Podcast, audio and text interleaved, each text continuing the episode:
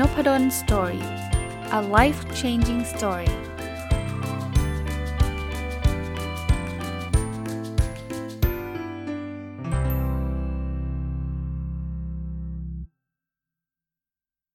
สวัสดีครับ ยินดีต้อนรับเข้าสู่รายการนพดล Story Podcast นะครับ แล้วก็วันเสาร์ยินดีต้อนรับเข้าสู่ รายการ Weekend Entrepreneur หรือผู้ประกอบการวันหยุดนะ ซึ่งผมก็ยังจัดช่องนพดล Story นี่แหละ แล้วจัดมาเป็นร้อยตอนแล้วนะ ก็คิดว่ายังคงเป็นประโยชน์อยู่ก็ยังจัดอยู่นะครับ เป็นเป็นรายการที่สนับสนุนให้คนได้ลุกขึ้นมาหารายได้เพิ่มเติมกันในในวันหยุดนะครับวันเสาร์อาทิตย์แน่นอนเราคงต้องพักผ่อนด้วยแหละ แต่ว่าถ้าเราทำในสิ่งที่เรารักสิ่งที่เราชอบแล้วมีรายได้เข้ามาด้วยเนี่ยก็น่าจะเป็นสิ่งที่ดีนะถือเป็นการพักผ่อนอยู่กับครอบครัว แล้วก็สร้างรายได้ได้ด้วยนะครับ วันนี้ยังคงต่อกับหนังสือที่ชื่อว่าเส้นทางสู่อิสรภาพทางการเงินอย่างแท้จริงนะครับ ซึ่งคนเขียนก็คือพี่จะเรียกว่าโค้ดหนุ่มนะครับ คุณจักรพงศ์เมธพันธ์นะครับมาดูต่อกันเลยนะครับก็บอกว่าพ่อสอนลูกรวยตัวจริงอ่าบทนี้นะครับเขาเขาเขียนอย่างนี้เขาบอกว่า การกู้เงินที่นำมาใช้ในสิ่งที่ไม่ทำไรายได้นั้นไม่ดี อันนี้เป็นข้อสำคัญ เพราะว่าถ้ากู้เงินและทำให้มีรายได้ ก็เท่ากับจะใช้หนี้ได้ ไม่ต้องติดหนี้ไม่ต้องเดือดร้อนไม่ต้องเสียเกียรติ คือพูดง่ายๆว่า กู้มาซื้อรถซื้อบ้านซื้อของฟุ่มเฟือยต่างๆ ที่ไม่จำเป็นเนี่ยคือมันไม่ใช่หนี้ที่ดี ในแง่ที่ว่าเราก็คงต้อง ต้องจ่ายออกไปเรื่อยๆนะมันมันมันไม่มีอะไรได้เข้ามา แต่ว่าถ้าเกิดกู้เอาไปลงทุนวงเล็บที่เราคิดแล้วดีแล้วนะครับ ก็น่าจะทำให้เรามีค่าใช้จ่ายไอ้โทษทีมีรายได้เข้ามา แล้วไปคืนเงินกู้ได้นะครับ สุดท้ายเราก็จะตั้งตัวได้ ส่วนตัวกับ Weekend Entrepreneur ถึงแม้ว่าการกู้เงินเนี่ยมันมีทั้งข้อดีข้อเสีย แต่ว่าผมอยากให้หลีกเลี่ยงไว้ก่อนนะครับ ยกเว้นว่ามันไม่ได้เหลือบ่ากว่าแรงมากนักนะครับ ก็ก็อยากจะกู้ก็กู้ได้ แต่ว่าส่วนตัวอยากจะให้ลงทุนทำในสิ่งที่ที่ไม่ต้องใช้เงินมากนักนะครับ ถ้าเป็นสไตล์ผมนะ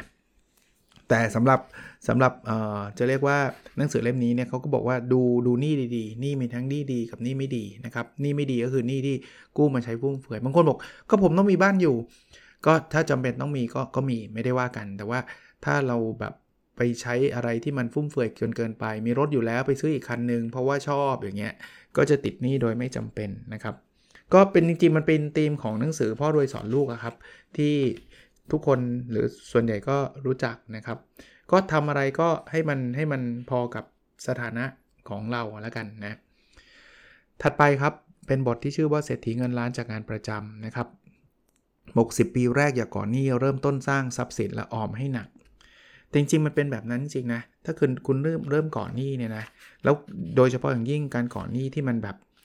เกินความจำเป็นเราไปเยอะๆอะ่ะ ไปซื้อกระเป๋าแพงๆ ซื้อรถแพงๆ อะไรเงี้ย ส่วนใหญ่เงินเก็บไม่พอหรอก เพราะว่าแค่ค่าผ่อนค่าดอกเบี้ยก็ก็ก็กินเวลากินเงินเก็บไปหมดละ เพราะนั้นเนี่ยเขาถึงบอกให้ 10 ปีแรกเนี่ยสร้างรายได้ก่อนนะครับ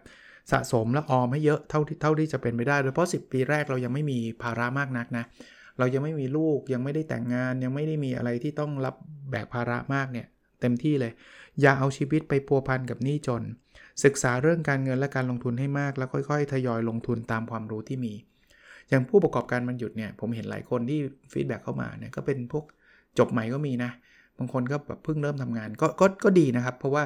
การที่เรามาทำอะไรวันหยุดนะเรายังมีแรงอยู่ด้วยนะ เวลาเราก็ยังมีพอพอมีอยู่นะครับผมไม่ได้บอกห้ามห้าม ห้ามคบเพื่อนเลยมาทำเรื่องเงินอย่างเดียวไม่ใช่นะ คือพักผ่อนได้คบเพื่อนได้ แต่ว่าให้เวลากับกับการทำรายได้แหล่งที่ 2 แหล่งที่3นะครับโดยที่ไม่ต้องใช้เงินลงทุนเยอะมากนักเนี่ยก็น่าจะเป็นทางเลือกที่ดีนะครับบทนี้ชื่อ Happy Money นะครับ โค้ดหนุ่มเขียนบอกว่าเงินคือพลังงานแห่งความสุข มันจะอยู่กับคนที่มีความสุข และรู้จักที่จะแบ่งปันเพื่อแผ่ความสุขให้กับคนอื่นเท่านั้น จริง ๆ หนังสือ Happy Money เนี่ย เป็นหนังสือที่พจน์หนุ่มเขียนไว้ในเล่มนี้พอผมอ่านเล่มนี้ผมไปอ่านต่อเลย ไปไปเอาหนังสือเล่มนั้นมาอ่านจริงๆไม่หนาเลยนะอีบุ๊กมีนะครับ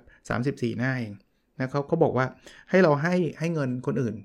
ไม่ต้องให้เยอะหรอก ให้เอาแบงค์เล็กที่สุดที่เรามีอยู่อะคือแบงค์ยี่สิบเนี้ยลองให้แบบแบบสุ่มให้เลยนะ คือเขาอย่างในหนังสือเล่มนั้นไหนๆพูดละพูดพูดต่อก็ได้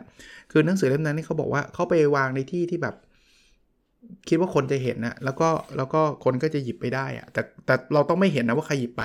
นะครับ ก็บอกลองทำดูดิสักเดือนหนึ่งเดี๋ยวเห็นผลเดี๋ยวเราจะเจอรายได้โดยที่เราได้มาอย่างไม่คาดฝัน ฟังดูเหมือนไม่มีเหตุผลนะแต่ว่าผมว่าในมุมในมุมมุมหนึ่งนะคือการให้เนี่ยมันทำให้จิตใจเราสบายใจอะ่ะทำให้เรามีความสุขอะ่ะแล้วอย่างที่โค้ชหนุ่มบอกว่า เงินมันคือพลังงานแห่งความสุข มันจะอยู่กับคนที่มีความสุข เพราะนั้นถ้าเรามีเริ่มมีความสุขแล้วเนี่ยเดี๋ยวเงินมันจะวิ่งเข้ามา หน้าตาเรายิ้มแย้มแจ่มใส ลูกค้าก็อยากจะมาพูดคุยกับเรา อารมณ์จะเป็นแบบนี้นะครับ ก็มันคือ give and take นะนะครับ giving and receiving นะยิ่งยิ่งได้ก็ยิ่งยิ่งยิ่งเขาเรียกว่าอะไรนะ ยิ่งให้ก็ยิ่งได้รับนะครับเออวิกเกนองเทอร์เบเนอร์เนี่ยในมุมนึงนะ คือผมก็ไม่ได้บอกให้ทำแจกอย่างเดียวนะ แต่ว่าในช่วงแรก ๆ ถ้าเรายังไม่มีลูกค้าเนี่ย ผมว่าการทำแล้วก็ให้เพื่อนๆ ลองชิมสมมติเป็นอาหารนะ หรือไม่ต้องไปคิดอะไรมากนะทำเพื่อเราเราทำเราก็มีความสุขแล้วใช่ไหมแค่มีความสุขเนี่ยก็มีโอกาสดึงดูดเงินเข้ามาแล้วแหละแต่พอเราทำแล้วเราลองลองเอาไปให้คนอื่นบ้าง เราไปนู่นนี่บ้านนั่นบ้าง อย่าไปเข้มหรือเคี่ยวกับเรื่องเงินว่าเอ้ยฉันให้แล้วทำไมเธอไม่ซื้อฉันเพิ่มอะไรเงี้ยอย่าไปคิดแบบนั้นเยอะจนเกินไปนะ ผมว่าเดี๋ยวเงินมันจะวิ่งเข้ามาหาเรามากขึ้นเรื่อยๆนะลองทดลองดูก็ได้ไม่ต้องเชื่อผมนะครับอ่ามาดูถัดไปครับเขาเรียกว่าพลังงานศักย์ นะพลังงานศักย์กับพลังงานจลน์เคยเรียนตั้งแต่เด็กๆไหมฮะ อันนี้ก็หมายถึงพลังงานศักยภาพครับ เปลี่ยนความเชื่อเมื่อไหร่ ก็เปลี่ยนชีวิตไปสู่ความร่ำรวยเมื่อนั้น คืออย่างแรกที่เราต้องมีคือเชื่อมั่นในตัวเอง ถ้าเรากำลังทำ Weekend Entrepreneur นะ ผมต่อยอดให้เป็น Weekend Entrepreneur นะครับ หนังสือเขาไม่ได้พูดถึง Weekend Entrepreneur เลยนะ แต่ว่าลิงก์ให้นะเพราะรายการมันเป็น Weekend Weekend Weekend Entrepreneur อ่าพูดติดอีกนะครับเชื่อมั่นในตัวเองเดี๋ยวเราจะทำได้เองครับ ทำได้ดีไม่ดีไม่เป็นไรเชื่อมั่นไว้ก่อน แต่ไม่ใช่ว่าเย่อหยิ่งหรือมีอีโก้นะ บางคนไปแยกแยะไม่ถูกว่าอาจารย์นพดลก็บอกให้เชื่อใครแนะนำฉันไม่สน ฉันจะเชื่อตัวเองอย่างเดียวฟังได้ครับ แต่ต้องเชื่อว่าเราทำได้ก่อนนะอย่าไปคิดว่าเฮ้ยคนอย่างฉันทำไม่ได้หรอกถ้าคิดแบบนั้นเราจะไม่ได้ทำเลย ใหม่ๆ แน่นอนไม่มีใครเก่งตั้งแต่เกิด ไม่มีใครเก่งตั้งแต่ครั้งแรกที่เราทำเพราะฉะนั้นเนี่ยใหม่ ๆ อาจจะต้องใช้ใช้เวลานิดนึงพัฒนาฝีมือ แต่ถ้าเราเริ่มตั้งแต่วันนี้ เก็บเงินสะสมทำมีหลักพันเดี๋ยวก็หลักหมื่นก็มานะมีหลักหมื่น หลักแสนก็มา มีหลักแสนหลักล้านก็มา มันจะค่อยๆ ขยับไป แต่อย่าไปเร่งเวลามันมากนะครับอ่าเปลี่ยนความเชื่อเมื่อไหร่ชีวิตก็สู่ความร่ำรวยนะครับ อีกบทครับชื่อว่าชีวิตจริงยิ่งกว่าละครนะเขาบอกละครก็คือละครนะมันสร้างขึ้นเพื่อความบันเทิง แต่จะว่าไปถ้าใส่อะไรที่เป็นประโยชน์ลงไปบ้าง ผมว่าน่าจะดี คือโค้ดหนุ่มพูดถึงเรื่องของละครไทยอะคือหลาย ๆ อันน่ยพูดถึงเรื่องของละครที่มันมีการแบบพระเอกโดนยึดทรัพย์โดนอะไรซึ่งเขาบอกมันไม่เหมือนไม่ไม่เหมือนแบบนั้นซะจริง ๆ นะบางทียึดทรัพย์เนี่ยมาแบบโหนักเลงมายึดเลย แบบมันไม่ใช่แบบนั้นร้อยเปอร์เซ็นต์อะมันก็คงมีบ้างอะแต่ว่าไม่ได้เป็นแบบนั้นร้อยเปอร์เซ็นต์หรือการชิงดีชิงเด่นทางธุรกิจพินัยกรรม มันไม่ได้เป็นเหมือนกับละครแล้วบางทีคนเราดูละครแล้วก็ อาจจะเลยไปว่าเออชีวิตจริงเป็นแบบนั้นแบบนี้ ข้อนี้อาจจะไม่ได้เกี่ยวกับวิ่งในองเชเปอร์เนอร์มากนะครับ แต่ว่าเห็นมีอยู่ในหนังสือก็ก็เล่าให้ฟังนะครับ เรื่องนี้ครับเขาบอกหลับที่ไม่อยากตื่นบอกจนแค่ไหนก็ต้องเหลือเงินให้ตัวเอง คือคนหนุ่มเนี่ยเป็นคนที่เคยจนมาก่อนนะพูดแบบนี้ติดหนี้ติดอะไรเยอะแยะมากมายนะแต่ว่าพอตอนหลังรู้ว่าเฮ้ยเราเราอาจจะมีหนี้มีอะไร แต่ว่าต้องแอบเก็บแอบหักเงินสัก 2-3%ให้กับตัวเองบ้างนะครับ อันที่เหลือต้องรีบใช้หนี้อะใช่นะครับ แต่ว่าเก็บไว้ตัวเองแล้วเราจะมีจิตใจที่มันรู้สึกดีขึ้นมาเพราะอย่างน้อยๆเราก็มีเงินเก็บอะถึงแม้ว่าเรายังมีหนี้เยอะมากอะลองทำดูกันกันดูนะผมเชื่อว่าเอางี้คนที่เป็นวิกเกนองเทอร์เพเนอร์หลายคนอาจจะติดหนี้อยู่นะกำลังกุ้มใจเรื่องสถานะทางการเงินของตัวเองอยู่ ลองลองลองคิดแบบนี้ดูก็ได้ครับ ลองแบ่งเงินไว้กับตัวเองบ้างนะครับ แล้วเราก็จะรู้สึกดีขึ้นนะอ่านี่ครับ การลงทุนที่คุ้มค่าที่สุดในโลก บางคนบอกอยากรู้นะคริปโตคุ้มค่าไหมหุ้นคุ้มค่าไหมเขาบอกงี้ การลงทุนที่ดีที่สุด อาจไม่ใช่การลงทุนที่คาดหวังผลตอบแทนได้สูงสุด แต่มันคือการลงทุนที่ทำให้คุณนอนหลับฝันดี ผมว่านะ แล้วทุกคนก็คงเดาได้ลงทุนแบบไหนหรือปะลงทุนในตัวเองครับ ลงทุนในตัวเองคือการหมั่นหาความรู้เข้าเข้าหาตัวเอง ผมเชื่อเลยนะ คนที่ฟังนบดลสตอรี่ต้องเป็นคนที่เป็นแบบนั้นแน่นอน ไม่งั้นเนี่ยท่านไม่ใช้เวลามานั่งฟังผมพูดหรอกนะครับ แต่ว่าที่ท่านฟังผมเนี่ยเพราะท่านเชื่อว่าเออผมรีวิวหนังสือได้เออเรื่องที่ผมพูดมันจะเป็นประโยชน์ต่อท่านนะท่านก็สละเวลา อันมีค่ามากๆของท่านเนี่ยมาฟังผม นอกจากเรื่องเรื่องเรื่องของการพัฒนาตัวเองนะการลงทุนด้วยตัวเองมันมีลงทุนเรื่องสุขภาพ วันนี้หาเวลาไปออกกำลังกายมั่งคนเป็น Weekend Entrepreneur เนี่ยนะเสาร์ต้องทำงานแล้วด้วยต้องมาทำวันจันทร์ถึงศุกร์ทำงานอยู่แล้วงานประจำวันเสาร์มาทำ Weekend Entrepreneur วันอาทิตย์เว้นไว้สักวันไหมไปวิ่งไหม หรือจริง ๆ มันไม่จำเป็นต้องเป็นเสาร์หรืออาทิตย์นะตอนเย็นของทุกวันพอจะปลีกเวลาลงทุนในสุขภาพตัวเองไหมเวลาราบอกไม่มีเวลาไม่มีเวลานะเดี๋ยวสุดท้ายนะมันจะมีจนได้อะเพราะว่าพอมันไม่สบายนะมันมันใช้เวลามากกว่า ตอนที่เราจะแบ่งเวลามาวิ่งอีก แล้วบางทีเนี่ยจ่ายเงินจ่ายทองมหาศาลนะไอ้ไอ้ค่ารักษาพยาบาลเราเนี่ยไอ้ที่เก็บมา 10 ปีอาจจะหมดภายในปีเดียวเลยก็ได้นะ ถ้าเราไม่ลงทุนในสุขภาพอะ อันที่ 2 ลงทุนในความคิดและจิตวิญญาณครับ ก็คือความรู้สึกการแบ่งปันต่างๆนะครับ การมีโอกาสได้พูดคุยกับคนดีๆ หาหนังสือดีๆ มาอ่าน พวกนี้คือการลงทุนทางด้านความคิดและจิตวิญญาณเลยอันที่ 3 คือการลงทุนด้านการเรียนรู้ อย่างมาฟังพอดแคสต์อย่างที่ผมพูดเมื่อกี้นะครับ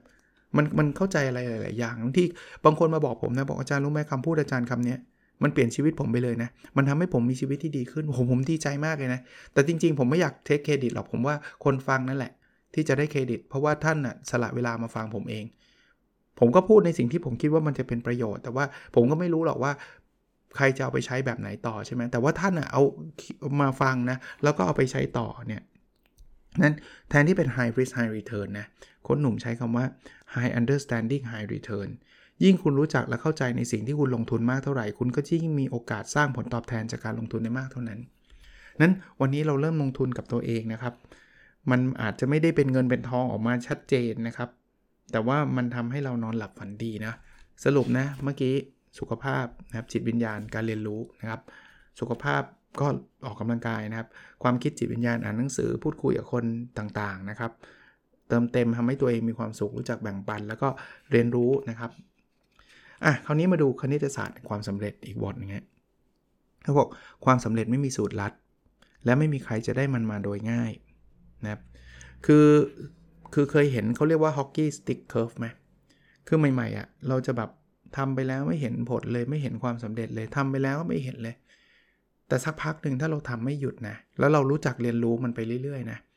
เดี๋ยวมันจะพุ่งขึ้นมาแบบ exponential เลยครับ มันเหมือนกับ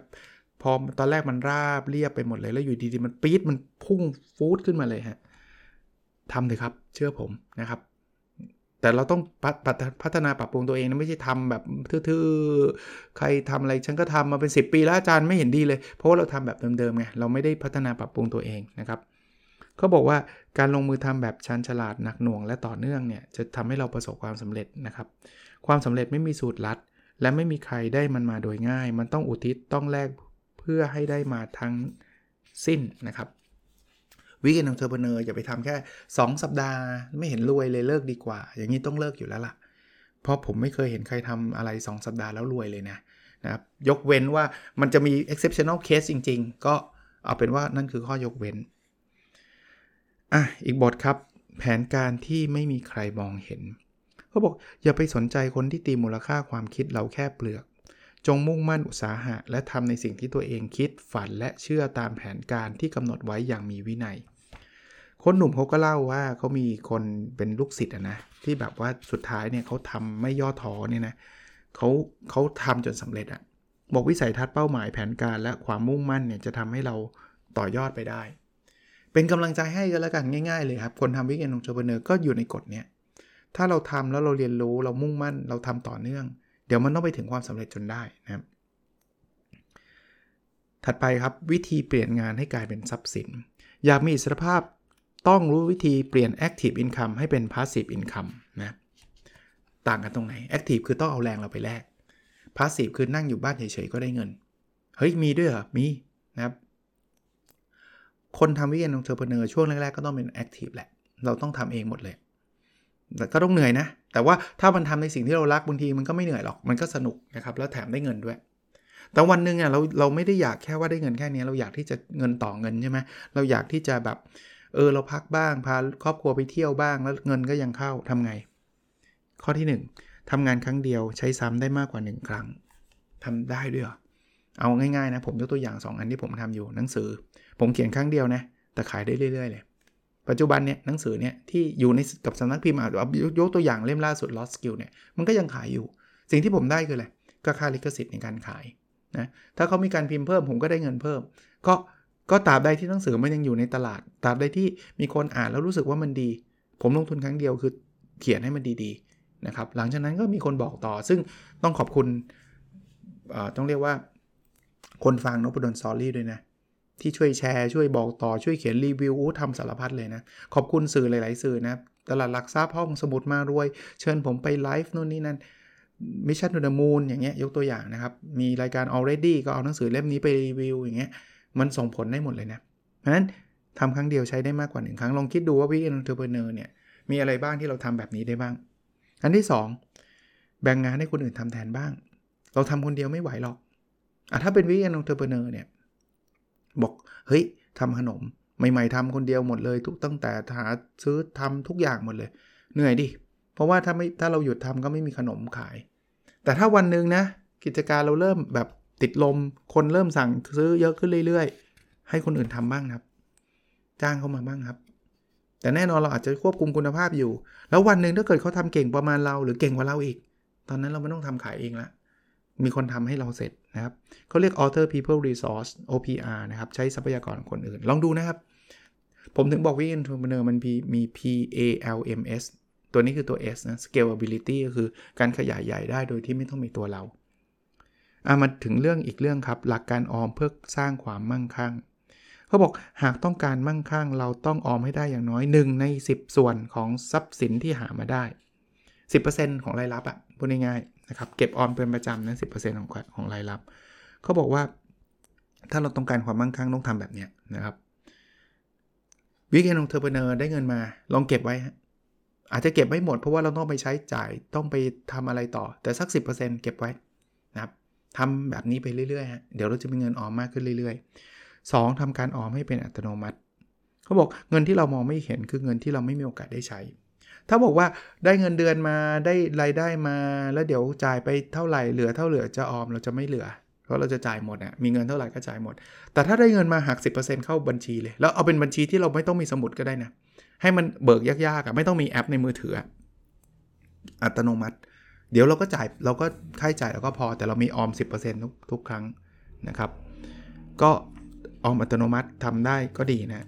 อันที่ 3 ง่ายๆครับลงมือทำเดี๋ยวนี้ครับ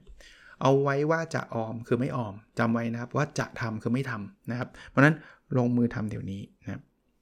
อ่ามาถึงอีบทครับ สมดุลแห่งใจเขาบอกเมื่อเราทุ่มเทและอุทิศกับสิ่งที่เราทำมากพอสัญญาณหนึ่งที่จะบอกว่าสิ่งที่เราทำนั้นใช่เราหรือไม่คือความรู้สึกของเราเอง คือบางคนบอกทำแล้วไม่รู้ว่าใช่หรือเปล่าวิกเกนองเทอร์เบเนอร์ทำแล้วไม่รู้ใช่เปล่า ดูความรู้สึกครับ พูดพูดได้ยากนะ ใช่มันคือใช่อะ พอดแคสต์นี่ใช่สำหรับผมไหมตอบได้เลยว่าใช่ รู้ได้ไง ไม่รู้ดิก็ทำแล้วสนุกอะ่ะคือตอนนี้ก็นั่งทำอยู่ผมไม่รู้จะทำทำไมนะไม่มีจะเรียกว่าเอาตรงๆนะอันนี้อันนี้พอดแคสต์ผมก็ไม่ได้มีไรายได้อะไรมากมายนะถามว่าไม่เป็นศูนย์เลยไหมก็ไม่ถึงกับเป็นศูนย์นะ เพราะว่ามันมีช่องทางอย่าง YouTube มันก็มีค่าโฆษณามาบ้าง ก็เอาเป็นว่ามันไม่ได้เยอะอะเอาแค่ว่ามันเอาพอจะจ่ายไอ้ค่าแพลตฟอร์มที่ผมจ่ายไปอะไอ้ค่า Podbean SoundCloud ที่ต้องไปเช่า host เขาเขาพูดนี่แหละนะครับ Blockdit ก็มีบ้างนะครับ คนฟังผ่านผ่าน Blockdit เนี่ยพอมันฟังเยอะๆเข้าเนี่ยมันก็จะมีดาว ที่เหลือไม่มีอะไรเลยนะ ผมก็ไม่ได้รับโฆษณาโฆษณาอะไรนักมากมาย ยกเว้นว่ารายได้ทางอ้อม เช่น ผมออกหนังสือแล้วผมมาเล่าให้ฟังในพอดแคสต์มีส่วนไหมมีนะครับ เพราะว่าหลายคนก็ได้ยินผมพูดก็ไปซื้อหนังสือคุณาติดตามผมอะไรเงี้ยก็ก็จะมีรายได้แบบนั้นเข้ามานะครับแต่สุดท้ายนะผมว่าใช่คือใช่อะคือคือคือคงไม่มีคนตอบได้นะครับ ว่าอันนี้ใช่หรือไม่ใช่ ถัดไปคือ wealth mentality ครับก็เป็นความคิดที่จะสร้างความมั่งคั่งนะเขาบอกว่าความกลัวไม่ใช่ต้นเหตุ ความกลัวเป็นผลลัพธ์ของความคิดของเรา คือถ้าเราไม่เชื่อในตัวเองเราเอาแต่กลัวเนี่ยเราก็ไม่ได้ทำนะเขาบอกว่าอย่างแรกคือคุณเชื่อในตัวเองหรือเปล่าว่าคุณมีศักยภาพทางการเงินได้ ถ้าไม่เชื่อคือจบนะครับ ถ้าเราเชื่อ เดี๋ยวเราจะจะทำต่อนะครับคำถามที่ 2 คือ คุณเอาอะไรมาเชื่อว่าคุณมีศักยภาพทางการเงินได้ คือพูดง่ายๆว่าเชื่ออย่างเดียวไม่ได้นะ คุณทำอะไรบ้างนะ คุณเอาอะไรมาเชื่อ อยู่เฉยๆบอกเชื่อ มันก็ไม่ได้ช่วยอะไรใช่ไหมนะครับเขาบอกว่าเป้าหมายอยู่บนหินผาวิธีการอยู่บนพื้นทราย แปลว่าอะไรรู้ปะแปลว่ามีเป้าหมายเนี่ยมันต้อง fix ไว้ เราอยากมีศักยภาพทางการเงิน fix ไว้ แต่วิธีการเนี่ยอยู่บนพื้นทรายคือ วิธีนี้ทำไม่ work ก็เปลี่ยนครับ ขายของแบบนี้ขายไม่ได้ก็เปลี่ยนครับ ใช้วิธีใหม่ ๆ บ้างนะครับเขาบอกว่า focus follow one course until success ถ้ามั่นใจกับทางที่เลือกก็เลิกคิดกลับไปกลับมานะครับ ก็ลองใช้ความพยายามในการพิจารณาดูดีๆนะครับ ผมคิดว่าน่าจะทำให้เราประสบความสำเร็จได้นะครับสำหรับสัปดาห์นี้คงประมาณนี้นะครับ เส้นทางสู่อิสรภาพทางการเงินอย่างแท้จริง นะครับ น่าจะเป็นหนังสือที่ดีอีกเล่มหนึ่งอยากฝากไว้ลองไปหาอ่านกันดูนะครับ The Money Coach คุณจักรพงศ์เมสพันหรือโค้ชหนุ่มนะครับ เขียนได้ดีมาก แล้วก็ผมก็ามารีวิวยังไม่จบนะ เดี๋ยวเอามารีวิวในสัปดาห์ถัดไปด้วย ในรายการ Weekend Entrepreneur นี่แหละครับ โอเคนะครับ แล้วเราพบกันในวิดีโอถัดไปครับ สวัสดีครับ